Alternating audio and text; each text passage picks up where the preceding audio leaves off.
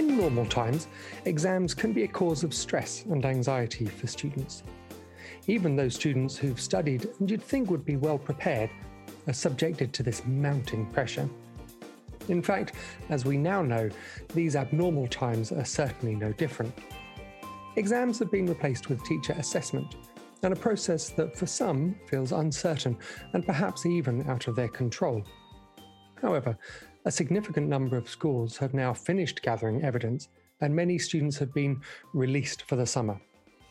But given the interruption to education over the last 12 months and more, do we have the balance right between downtime and catching up? Hello, and welcome to the Study Sessions podcast. I'm Nathan, founder of the Study Buddy, and your host. In this, our second season of the podcast, we're following six students as they head towards their GCSEs in 2021, or at least what was intended to be their 2021 exams. Each week, I catch up with these very different teams to see how things are going in a one to one coaching session.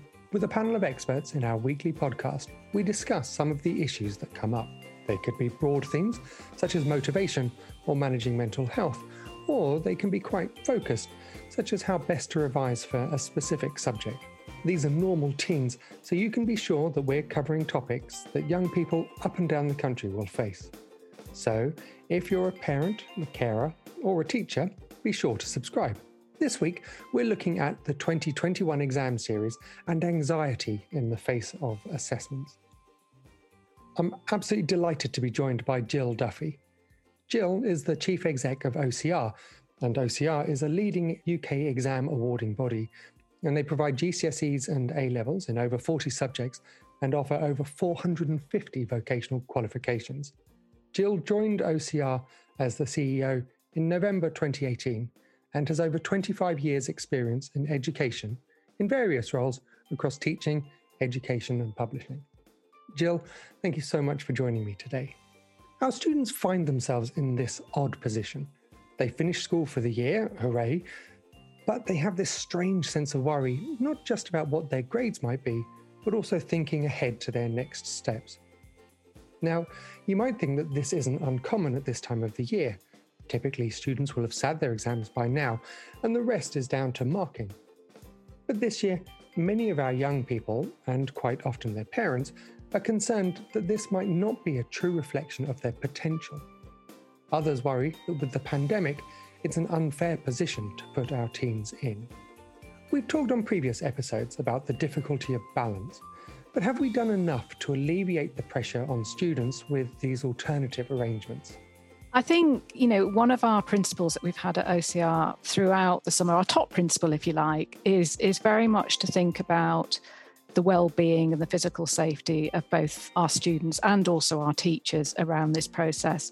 So we have tried to do everything we can to reduce the anxiety around this for students. So you know, and I think it's important for students to know that they're not alone, that this is the process that, you know, that they're sort of dealing with this this year, but also all their cohort, if you like, all the other students. And it is exceptional you know, it's different from what happened last year, and obviously it's different from what happened in a normal exams year, but they're all in the same boat, if you like. They're all going through the same experience. And we've definitely tried to do everything we can to explain to students what's happening and to reassure them around how their grades will be arrived at this summer. Do you think that message filters through consistently enough across all of the channels? I'm thinking media as well as teachers and what's happening in school for parents. I mean, we have definitely provided a lot of guidance for teachers. Teachers are all following the same guidance around what to do this year.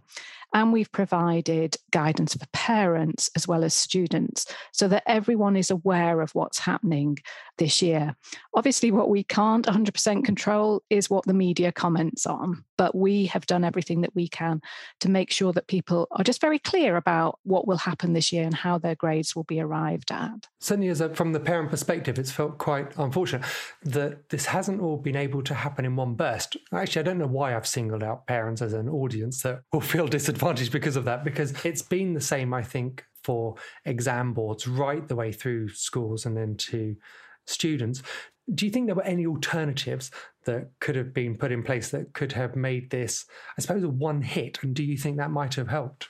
I think what's very easy for people to forget as we go through this summer is that we are dealing with a global pandemic and we are still very much dealing with a global pandemic. So I think for exam boards, you know, working with DFE and Ofqual, what we were intent on doing is coming up with what we thought was the fairest approach that we could do in the circumstances in what are you know very very difficult circumstances. I think it's very easy to think about well there must have been lots of different options here that we could consider and there were different options that were considered but i think we very much focused on what we thought would be the fairest approach given the very very different levels of impact that there had been in terms of the different impact the pandemic had had on different students. We knew that there was a lot of lost learning, and we knew that that was very different depending on where you were in the country and also what type of school you were attending. We wanted very much to bear that in mind in terms of looking at what options we could consider this year to make it as fair as it possibly could be for students. Because I guess we're still need to get to that point where students are able to move on to their next steps, whatever those next steps might be. And it really is that that's the driving force of we must end up seemingly with this with the grade. And so how can we do that with the minimum level of impact uh, in terms of well-being and as you say, bearing in mind fairness? Yeah, and I think you know, for us, as I say, we we had some guiding principles this summer. I've talked about one which was really thinking about the physical and mental well-being of students and teachers. Our other two leading principles was one about progression that students would get the grades pupils would get the grades that would enable them to progress and then that the process should be as fair as it possibly could be. So yes that progression and helping students progress to the next stage of their learning and their lives has very much been at the heart you know of our thinking this year. Actually that's a really interesting concept around fairness, isn't it? That it's a level playing field, ideally, is, I guess, what you're looking to create. But as you mentioned before, something that reflects this completely unprecedented disparity between schools and what pupils might have learned. That must have been a very, very difficult challenge for yourself and for other exam boards. Well, I think on that, and you know, we've worked very closely with DFE and Ofqual on this. One of the principles that we've got in terms of the evidence that teachers will look at. So, teachers in coming up with their grades this year, I know you've covered this in other podcasts, but they'll be looking at a range of evidence of work that students have actually done. And then they'll be making a holistic ju- judgment on the grade based on that evidence. And one of the important principles that we agreed early on was that that evidence should be on what students had had opportunity to learn. So, you know, if students haven't had an opportunity to learn because, you know, their school's been locked down for a long time, then that wouldn't be considered. So I think that principle of only assessing students on what they've had opportunity to learn is an important principle in terms of the fairness, if you like, of what we're doing to enable that sort of fair judgment of students who've had very, very different experiences of learning during the pandemic. And do you think that will have come at the expense of progressing through the syllabus and specifications to too much of an extent? Because, as you say, if there's been lost learning, then Actually, now as a teacher, I'm going to focus on, quite rightly, you'd imagine, the evidence and what's been learnt. There seems very little benefit in trying to start a new topic and then assessing on that if that's not going to help provide the evidence that we need. But for those people who want to go on to study history, for example, at A level, that might be quite a consequence, mightn't it? Well, it's interesting you pick history where it may not be that much of a consequence because here's. Actually, even as I said history, I think I remember doing that last time I spoke about this. I, am going to blame my subconscious. Yeah. There's bound to be something in this. because history is an example, of course, you know, you can do various topics in history and you're basically developing a lot of the same skills, whatever topics you teach. So, history is an example where actually you may not have covered a, a specific topic, but you'll still develop the skills which will enable you to progress. I think when you come to you know a subject like maths say or sciences or any of the subjects where actually it's a bit more progressive and you need to learn you know you need to sort of build up those steps then obviously that could cause a problem with progression so i think what's key is you know, if you're going into A level, say, and you want to take maths and you may have missed out, it's really important going into your next school or college, if you're going into another school or staying within your own school, that people know what you've covered and what you haven't covered. And I think that sort of almost diagnostic assessment when you're going to your next phase will be crucially important. And there will need to be catch up if there are, you know, important concepts or important topics that you haven't had chance to cover. So I think that sort of catching up as you get into your next stage will be really important. And we know that, you know, certainly sixth form colleges, FE colleges, and also universities are very aware of that. We know they were last year as well, and that they have you know put on various catch up sessions if you like to enable students to catch up on that learning they haven't had and to progress into that next stage. And so it's important that students don't feel overwhelmed or even start to second guess what their preferred choices might be against this idea of lost learning. Because, as you say, actually, there's an entire support network that's geared to that. These are not isolated incidents. It's, it's a it's a global pandemic, and as you said before, we're we're all in the same boat, even if our experiences might be slightly different. But a number of parents, I think, have been quite surprised, certainly in the GCSE and A level years, that a number of schools, I don't know that it's all of them, but I think it's certainly a majority, will have finished their education and teaching around about this point, which wouldn't have been abnormal in an exam series year because revision has been done, exams have taken place. In my day, this was the time to crack out the Monopoly and the Scrabble and maybe do some stuff around the school. But but now it seems much more that the schools will close to those years. As I say, I think parents are, quite surprised that that happens rather than using this as an opportunity to sort of cover some parts of the specifications or syllabus that quite understandably weren't picked up before. Do you think that's something that we ought to have looked at more? I think it's probably fair to say that my experience from talking to sort of schools, people in schools at the moment, or school heads, is it's a very mixed picture. Like you say, I have come across quite a few schools who, you know, said goodbye at the start of this half term break.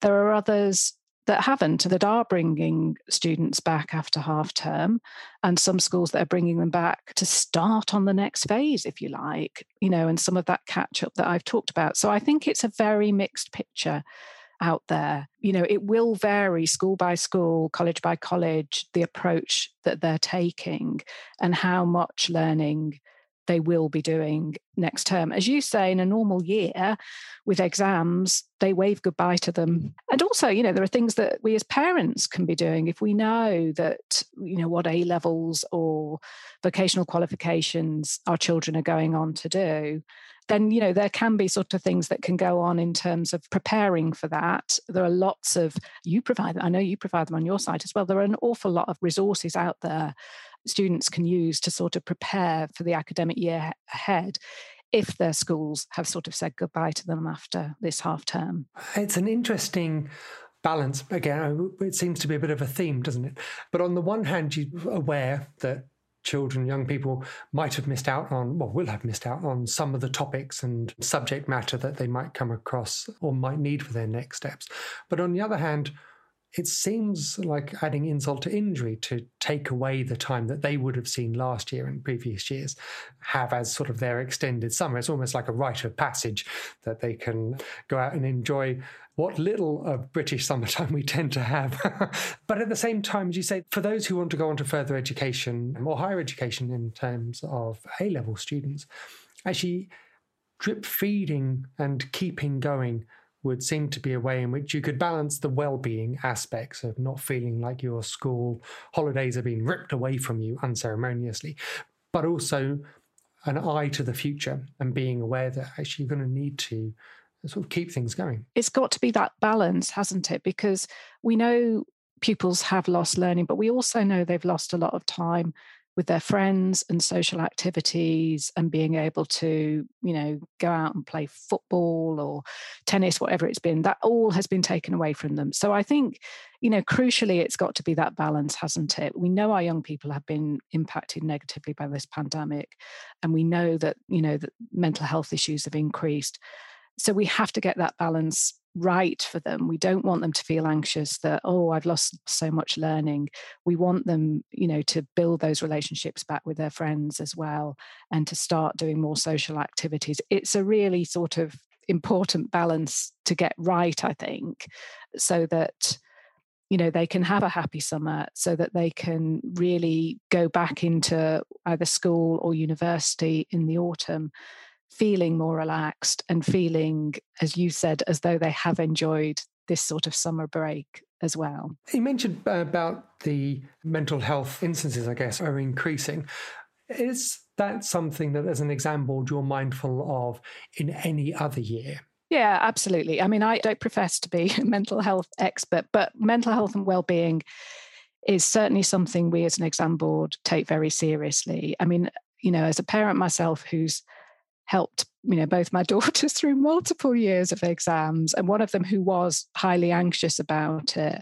You know i take this really seriously and we do as an exam board what we can as our part to really help students and and you know to give a couple of examples of those. Even when we're developing a qualification we're developing a qualification at the moment which we hope will get approved and go ahead on GCSE natural history. And in terms of what that qualification you know should include we've included students as part of our stakeholder advisory group on there. So we've included young people from a brilliant organization called teach the future to give their views on it so that we're representing you know the voice of students in terms of what's covered in our qualifications.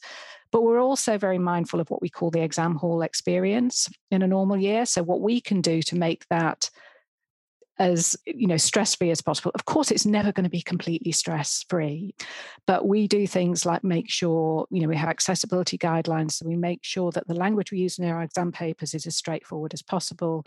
The context that we use will be as relatable to by teenagers as possible. And we use you know names of students in our exam papers that reflect if you like the ethnic mix of the student group. So we try and do everything we can to make that as straightforward as possible and our exam papers as straightforward as possible when they're in the exam hall. So we do as much as we can as well as providing well-being advice on our websites so that we can really try help students. So that is a sort of major major thing that we think about the whole time. What is the impact going to be on students of what we're doing? We try and you know improve that experience every year. Because as you said the exam hall stress and anxiety is is a feature of exams. I think it's it is how it is, but also how far would or ought we go to remove it? Removal of stress doesn't build resilience, does it, in students? And and while I'm not saying that exams are a feature of life, it's it's actually quite peculiar to education. I think actually there is something in it. I went through it; it made me the man I am today, and all of that kind of nonsense. Actually is there something in that that we need these elements of exposure to stress to help us to understand how to deal with it and, and resilience and, and all of those kinds of things? I think we need to make sure there isn't what I would call unnecessary stress around it, that we make it as straightforward as possible. You know, I was looking at some stats on this recently, and I think for A level, the stats are that 15% of males are highly anxious about A levels, 30 to 35% of females are highly anxious. I think when you're getting up to figures like 35% are highly anxious, then you know we are beholden to do as much as we can to reduce that stress level and to make sure we're doing everything that is in our power to you know reduce those stress levels in exams so that we're not doing things that unnecessarily piles that stress on because of how we might be expressing a question or something like that. So, yes, of course, we can never make this something that students are going to sit there and think, great, I've got an exam on Monday, way. But we can make it a more acceptable experience. I think that's what we aim to do. That statistic is fascinating, isn't it? I fear that we could take ourselves off in an entirely different direction. The levels of stress that people feel, I imagine, is increasing. So, that declaration, and I think sociologically, that's that's in part due to people being more willing and accepting of their own mental health issues and the ability to deal with it. But also that disparity between 15% male and 30 to 35% female is incredible, isn't it? That a group of young people with similar external life experiences to that point should experience and declared this in such different ways. Yeah, I'm a mother of two daughters, so I haven't lived through the male experience of it. I can only talk from having lived it with two daughters. You know, I think as parents, we can do a lot about it. I think certainly, you know, what I've found with both my daughters is there can be an air of perfectionism about, you know, wanting to do the very best there's also that sort of catastrophizing that goes on that they imagine the worst possible thing that could happen. And I think, you know, as parents, we can do an awful lot to alleviate that because some of that stress can be, oh my God, what will my mum say or my dad say if I don't get these grades? So I think as parents, there's an awful lot that we can do to set you know the grades in that broader life context that you know there are many paths in life if you don't get exactly the grades that you want, other things will come up. So I think, you know, there are very practical things as parents that we can do, almost talking about a plan B, if you like, if you don't get the grades, or what we'll do if you don't get the grades, that helps alleviate some of that, some of the stress that, you know, that young people can put on themselves because they're worrying about what their parents might think. If we can help alleviate that and make them see that it won't be the most important thing in their life what happens on a level results day. It's important but it's not that important. Then you know i think that can help really relieve the pressure on our young people. Mm, absolutely. We've had some really interesting episodes previously that, that mention exactly those kinds of things around the catastrophizing the perfectionism and fear of failure and absolutely the impact that that has on it. And part of that, as you say, is role modeling the good behaviors, not to undermine the effort to say, well, it doesn't matter what happens in the end, go with it, because it's still about doing your best and working towards a goal and, and really wanting to attain, but understanding that if something happens outside of your control, that actually knowing that you've done your best or knowing that there are alternatives is key. And on those alternatives, actually, we've got the announcement, of course, of the autumn exam series, which is a possibility for students who don't get the grades that maybe they think that they would have done.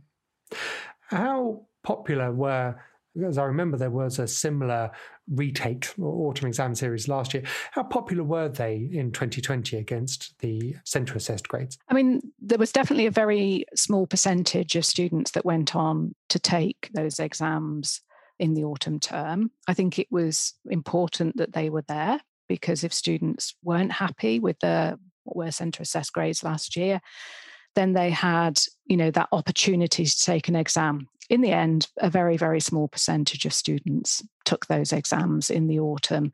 But, you know, they were there as a sort of safety net, if you like, for those that wanted to, you know, see how they did if they actually sat an exam. They'll have exactly the same function this year. So, no, I'm not anticipating that we'll have lots and lots of students wanting to retake those ex- or wanting to take exams in the autumn, but it's important that they're there.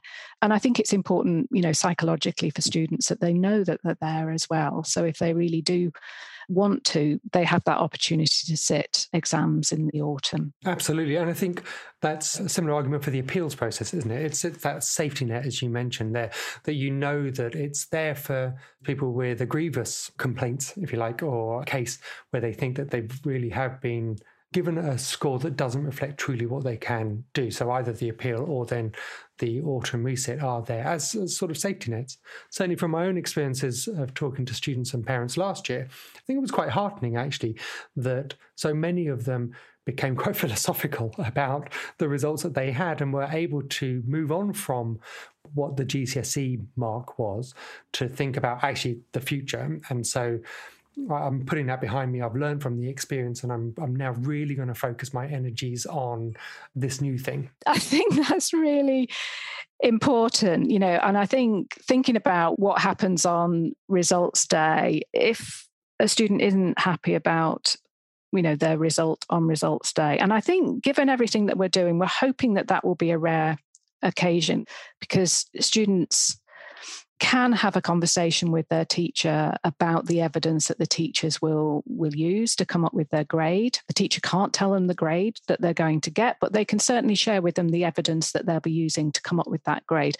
So what we're hoping is when it comes to results day there won't be that many surprises on results day. But as you say it's important that on results day that if there is a surprise that, that first of all that they can talk to their teacher or they talk to their current school or college about what's happened and explore the options that are open to them at that point. And as you mentioned, there is an appeals process that's there as a safety net for students. The other thing that I think it's really important for students to do on results day is also to talk to their new institution, if you like. Now, it may, if you're GCSE and you're just staying in the school, in the same school, you don't need to do that. But obviously, if you're going to sixth form college or you're going to university, it's important to open those conversations with where you're planning to go next. If your results come as a surprise and you're not, you know, they're not quite what you were expecting, it's important to have the conversation, say, first of all, with your own teachers, but then also to think about those other institutions that you're going to next and have a conversation with them. Because as you say, those conversations with teachers should take an awful lot of the surprise away. If I know that my daughter had three sevens pieces of work that have been submitted, that I probably shouldn't be looking towards a nine. But I guess you should realistically expect something either side of that.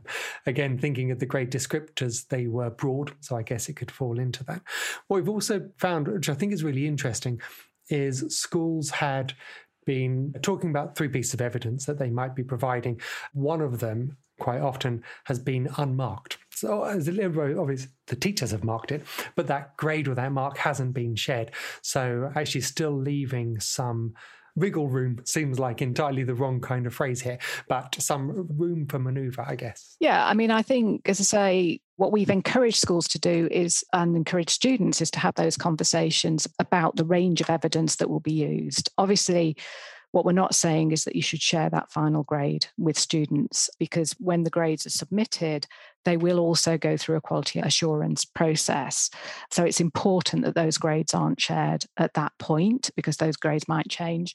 But, you know, a lot of students will have a good, and, and a lot of students and parents will have a good idea of what they'll be expecting to get. I think, before we get to results day. And as I understand it, and I guess to be clear, the quality assurance process isn't a remarking exercise. This is a way of helping to standardize as far as you can one school against another where approach to marking might be different. It's not second guessing or undermining the teacher's holistic judgment. No and i think what's important to know is the quality assurance process sort of extends throughout the process. So you know all schools and colleges all teachers will be following the same guidance that has been you know the jcq guidance. So it's all common guidance. We've already been reviewing as awarding bodies. We've all been reviewing the centre policies that centres have that schools and colleges have to make sure that that's following the guidance. If it hasn't we've been going back to schools and colleges and talking to them the next stage will be after the grades are submitted when schools will supply you know the evidence that they base some of those grades on and we'll be looking at that evidence. So we'll be looking to make sure that they followed the process that they should have been that they should have been following and we will be looking at some of the evidence as well to make it you know to see that it supports the grades that the schools have been given and again i mean it's an unenviable task i think that you're trying to create a standardized version when there is no standardized approach because of lost learning because of schools dealing in different ways. And absolutely by the principle that you talked about before of only assessing students on what it is that they've learned. So in many instances, I'm sure this is going to feel like a case of judging apples and oranges rather than apples and apples. Well, you know, what we'll be looking at is the evidence that the school has used and the grade that they have come up with and looking at whether that is a reasonable judgment if you like based on that evidence has the school reasonably given the grades that look like a reasonable academic judgment? So of course it's going to differ in terms of you know the evidence that schools provide but they will all have been following the same process and the same guidance. You know we will be looking to say okay we're looking at this grade or this this student they've been given this grade this is the evidence. Does that look reasonable? So the evidence may differ by school by school in terms of what they've used but the process they followed will be very very similar and we'll be looking at is it a reasonable judgment that we're looking at here so there's been in the press recently actually i'm conscious it sounds like i'm media bashing but been actually horrified to see reports of pupils, parents sort of gearing up for legal action against this. And I think it really does probably come down to this idea of reasonableness. This is where lawyers can make an awful lot of money, as someone who did a law degree, and sort of arguing that point. Do you think it is helpful or even realistic, I guess, to start talking in those terms at this point, given that actually evidence submission hasn't completed and results haven't been given out? I think that, you know, looking at the process they're following and what we're doing, I don't think there will be that many parents that in the end think it will be a sensible thing to involve a lawyer. So I don't think it's a wide scale problem that we'll be facing. But as you say, you know uh, what I said earlier, we can't control the media and, and the stories that the media picks up on. You know, what I would say to parents is there are already opportunities, as we say, schools are being open about what evidence they're basing the grades on. Students can ask about that, parents can ask about it. So asking those questions now rather than waiting for results day would seem to be very sensible. What parents have to avoid, though, is looking as though they're putting any pressure on schools, because that would constitute malpractice, student malpractice. But a student having a conversation about the evidence that's been used, I think, you know, is a very sensible thing to be doing. So I think, you know, it's about doing everything on results day, thinking about the safety nets that are there. There is an appeals process, it's a two stage appeals process where you can, first of all, do what's called a centre review, which is talking to the centre about whether they've made an administrative error, for example. You know, have they transcribed a sort of grade for one piece of evidence in the wrong way? And then if a parent still isn't happy at that point, they can have an appeal, ask the school or college to launch an appeal with the exam board, and that can be the, on the basis of academic judgment. So there are avenues for parents and students to go down. As I say, you know, we're expecting that that will be relatively rare, that people will go down an appeal route, but that appeal route is there. So there are various safety nets, if you like, throughout this process that means that parents really shouldn't need to be talking to lawyers. It's interesting to think about that in combination with everything that exam boards and schools and the system, I think, to be fair, is doing to remove the extraneous unnecessary stresses and pressure insofar as is possible, as you said, combined with role modeling the good behaviors and saying the worst comes to worst, we can sue doesn't necessarily feel like the right kind of behavior to model as a parent. It seems to be putting an awful lot of pressure on children to say, well, actually, the grade is the be all and end all. Now, I do accept completely that there are avenues and there are times when appeals may not work out. There are other resets and other safety nets. And so there are recourses that are open to everyone. But at this time, it feels right to stay calm and um, really think about what's in the best interest of students. I think that's absolutely right. I mean, I think thinking what's in the best interest of the student and of the child, keeping that in the sort of forefront of the mind and thinking about, you know, on results day, as I say, having those conversations with the teacher, but also thinking about the next step. If there's a university offer, having a conversation with the university and thinking about the pragmatic things to be doing uh, so that you know the child can progress i think it's far more important than thinking well, I'm going to go down a legal route and challenge this grade because you say it gives the wrong impression. If this is about, you know, decatastrophizing, if you like, if it's about, you know, knowing that life has got lots of different paths that can go down and, and thinking sensibly about that, then it, you know, as a parent, it's got to be what, you know, what's the right thing to do for my child in this situation? And recourse to legal action is very you know, in very, very few cases would that be the right approach. At the risk now of taking us into a catastrophized route, I'd like to just think for a moment about, or speculate, I guess, about what might happen next year and 2022 exams cohorts. I'm going to preface this, and I'm fairly sure you will as well, that obviously nothing has been decided and that nothing's out. But having said that, what we do know is that students who are taking exams next year and possibly even the year after, and maybe year after, but certainly next year have been directly impacted by the global pandemic. What kind of dispensations, accommodations might you expect to see coming through, if any? Yeah, I mean, I think this is something that, you know, we are talking about with DFE and Ofqual at the moment. You know, as you say, there's been, we know there's been lost learning in year 10s and year 12s. I think our own research at OCR showed that, you know, those year groups have lost between about 20 and 40% of their total learning time. So quite significant learning loss. DFE has already run a consultation around what we call non examined assessment. So, this could be the coursework in GCSEs or A levels, and it could be around things like fieldwork. We haven't heard the conclusions of that yet, but that's closed. And I think, I think they'll be looking to say what will happen there. Any changes beyond that, and I think there will be changes beyond that, will be subject to consultation again. So everyone has an opportunity to say what they think should happen in terms of exams next year.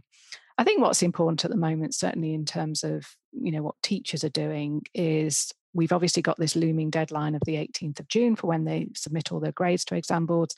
That is all consuming for them at the moment, but we we all know how important it is that when you know schools start back in the autumn that teachers and students actually know what will be happening with their exams. So i think everyone's aware how keen people are to know but there will be, you know, DFE will run consultations around potential changes and potential options that people will have you know opportunity to feedback on. From a really selfish point of view as the dad of a teen girl who will be taking her gcse's next year i think that's one of the big things isn't it? I mean we talk earlier in terms of removing unnecessary stress and i think uncertainty is a key driver and certainly not knowing whether or not all of your course will be in there from a teacher's perspective, not knowing necessarily whether all aspects need to be taught, or, for example, we'll hold off on poetry because there's an accommodation made in 2021, makes things very difficult and can add mounting pressure. So, certainly, I guess a number of us parents and teachers, and I'm sure exam boards,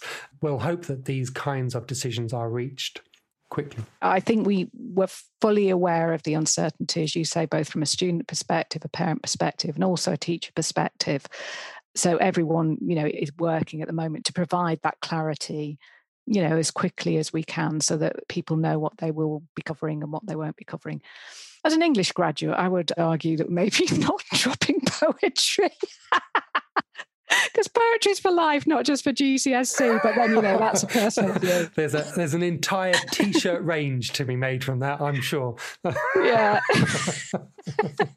um, so finally, uh, again, if we come back to thinking about the 2021 exam year, students, GCSEs and A levels, do you have any advice or practical tips for those students who might be concerned, or parents who might be concerned as well, about either the results that they get and what it might mean for their next steps? You know, my practical tips looking to sort of results day, if you like, is, you know, to make sure on results day, whatever happens, and, you know, I hope the vast majority of students they're going to be very happy on results day but if something doesn't go according to plan then it is about you know talking to teachers about that and talking to the people in so talking to teachers in your current school but also talking to those in the receiving institution if you're planning to go to, say, sixth form college or if you're going on to university.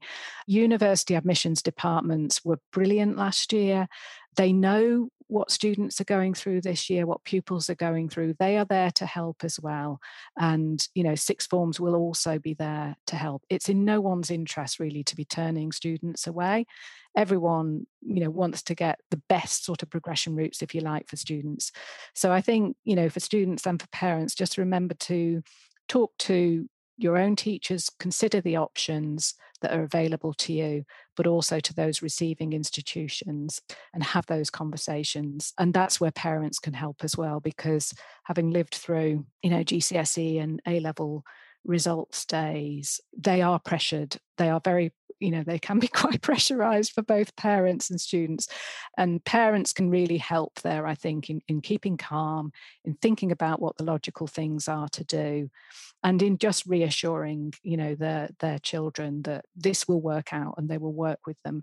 So i think having those conversations being prepared to pick up the phone to a university, say, if you're an application where you may have just missed your and having that conversation is a really important thing to do. And I'm guessing as we sit here recording on a sunny day in June, that students should maintain that balance and also think about trying to enjoy as much as they can of their free time while they've got it. Absolutely. I think enjoy the free time. There will be some students who are going back after half term. There may even be some students who have still got some assessments that they'll be doing.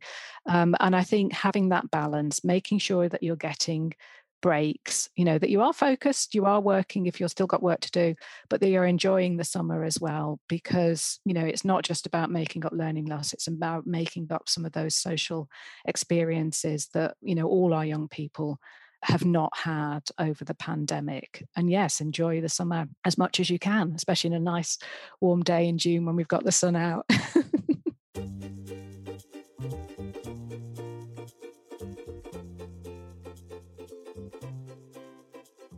Jill, thank you so much for your time and your openness. Balance is a theme that we keep coming back to, and quite rightly. This is a pressured time for our teens in any year, and I think this year is bound to feel amplified. I'm encouraged hearing from Jill that the focus, first and foremost, is on well-being to reflect this additional pressure. The experience of this year could have a lasting effect, and so it's absolutely right that it's treated sensitively However, you cannot ignore the role and function that getting a grade has. It not only reflects the attainment to this point in time, but it also helps to determine the suitability for the next step. And that's why it's right that Jill's further two principles of fairness and progression just seem to make sense. We've talked exhaustively about the difficulties of assessing the students this year, not only is it phenomenally difficult to standardise grading across schools, but each student can only be assessed on the learning that they've had. I certainly wouldn't want to be in that position where trying to determine the outcomes, managing expectations, and maintain fairness across the board. For that reason, I think it's absolutely right that there are contingency plans in place for those students who feel that their teacher assessments do not reflect either their current level, which would come in the form of an appeal, or their potential in the form of this autumn exam series.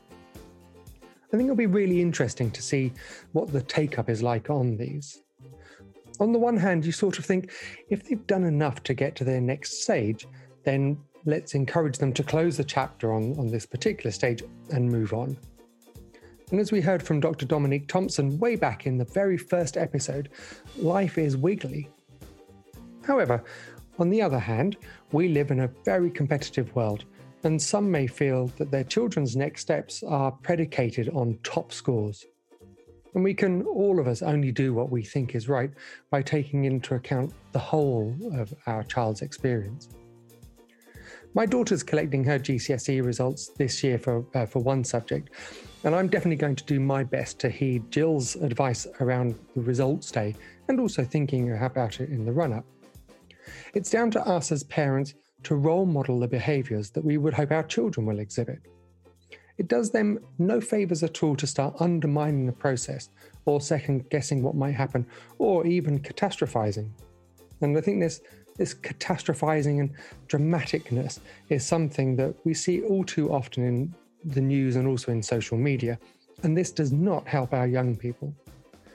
I've been really reassured by the conversations that we've had in this podcast with Ofqual, JCQ, and the exam boards, of course, including Jill today. Now, all that remains is to wait for the results and approach the outcome in a pragmatic way. For many, thinking ahead and factoring in a bit of catch up and reading ahead might be time well spent throughout the long summer holidays. But in all honesty, I'm not sure at that age that it would have been something that I would have relished. So, in the meantime, our young people perhaps should just enjoy their break as much as they're able. The summer will be over soon enough, and it's difficult to begrudge anyone a healthy amount of downtime after the year that we've all had. To this point, I absolutely love Jill's counter to the worries about lost learning with the recognition that students have also lost social connections. It might be perhaps a little dramatic to think about this as a lost childhood, but the truth is, the impact on our teens is deeper than not covering all of a course, and I think we'll all do well to remember that. Thank you for listening. I hope that you enjoyed this episode and found it interesting. If you did, perhaps you'd take a moment to leave a five star rating and perhaps a review too. It really does help us to reach other parents and spread the word on how they can support their own young people. Of course, sharing the link to this and other episodes with your friends on social media is always very much appreciated. There'll be another episode next week, so please don't forget to subscribe to the Study Sessions podcast.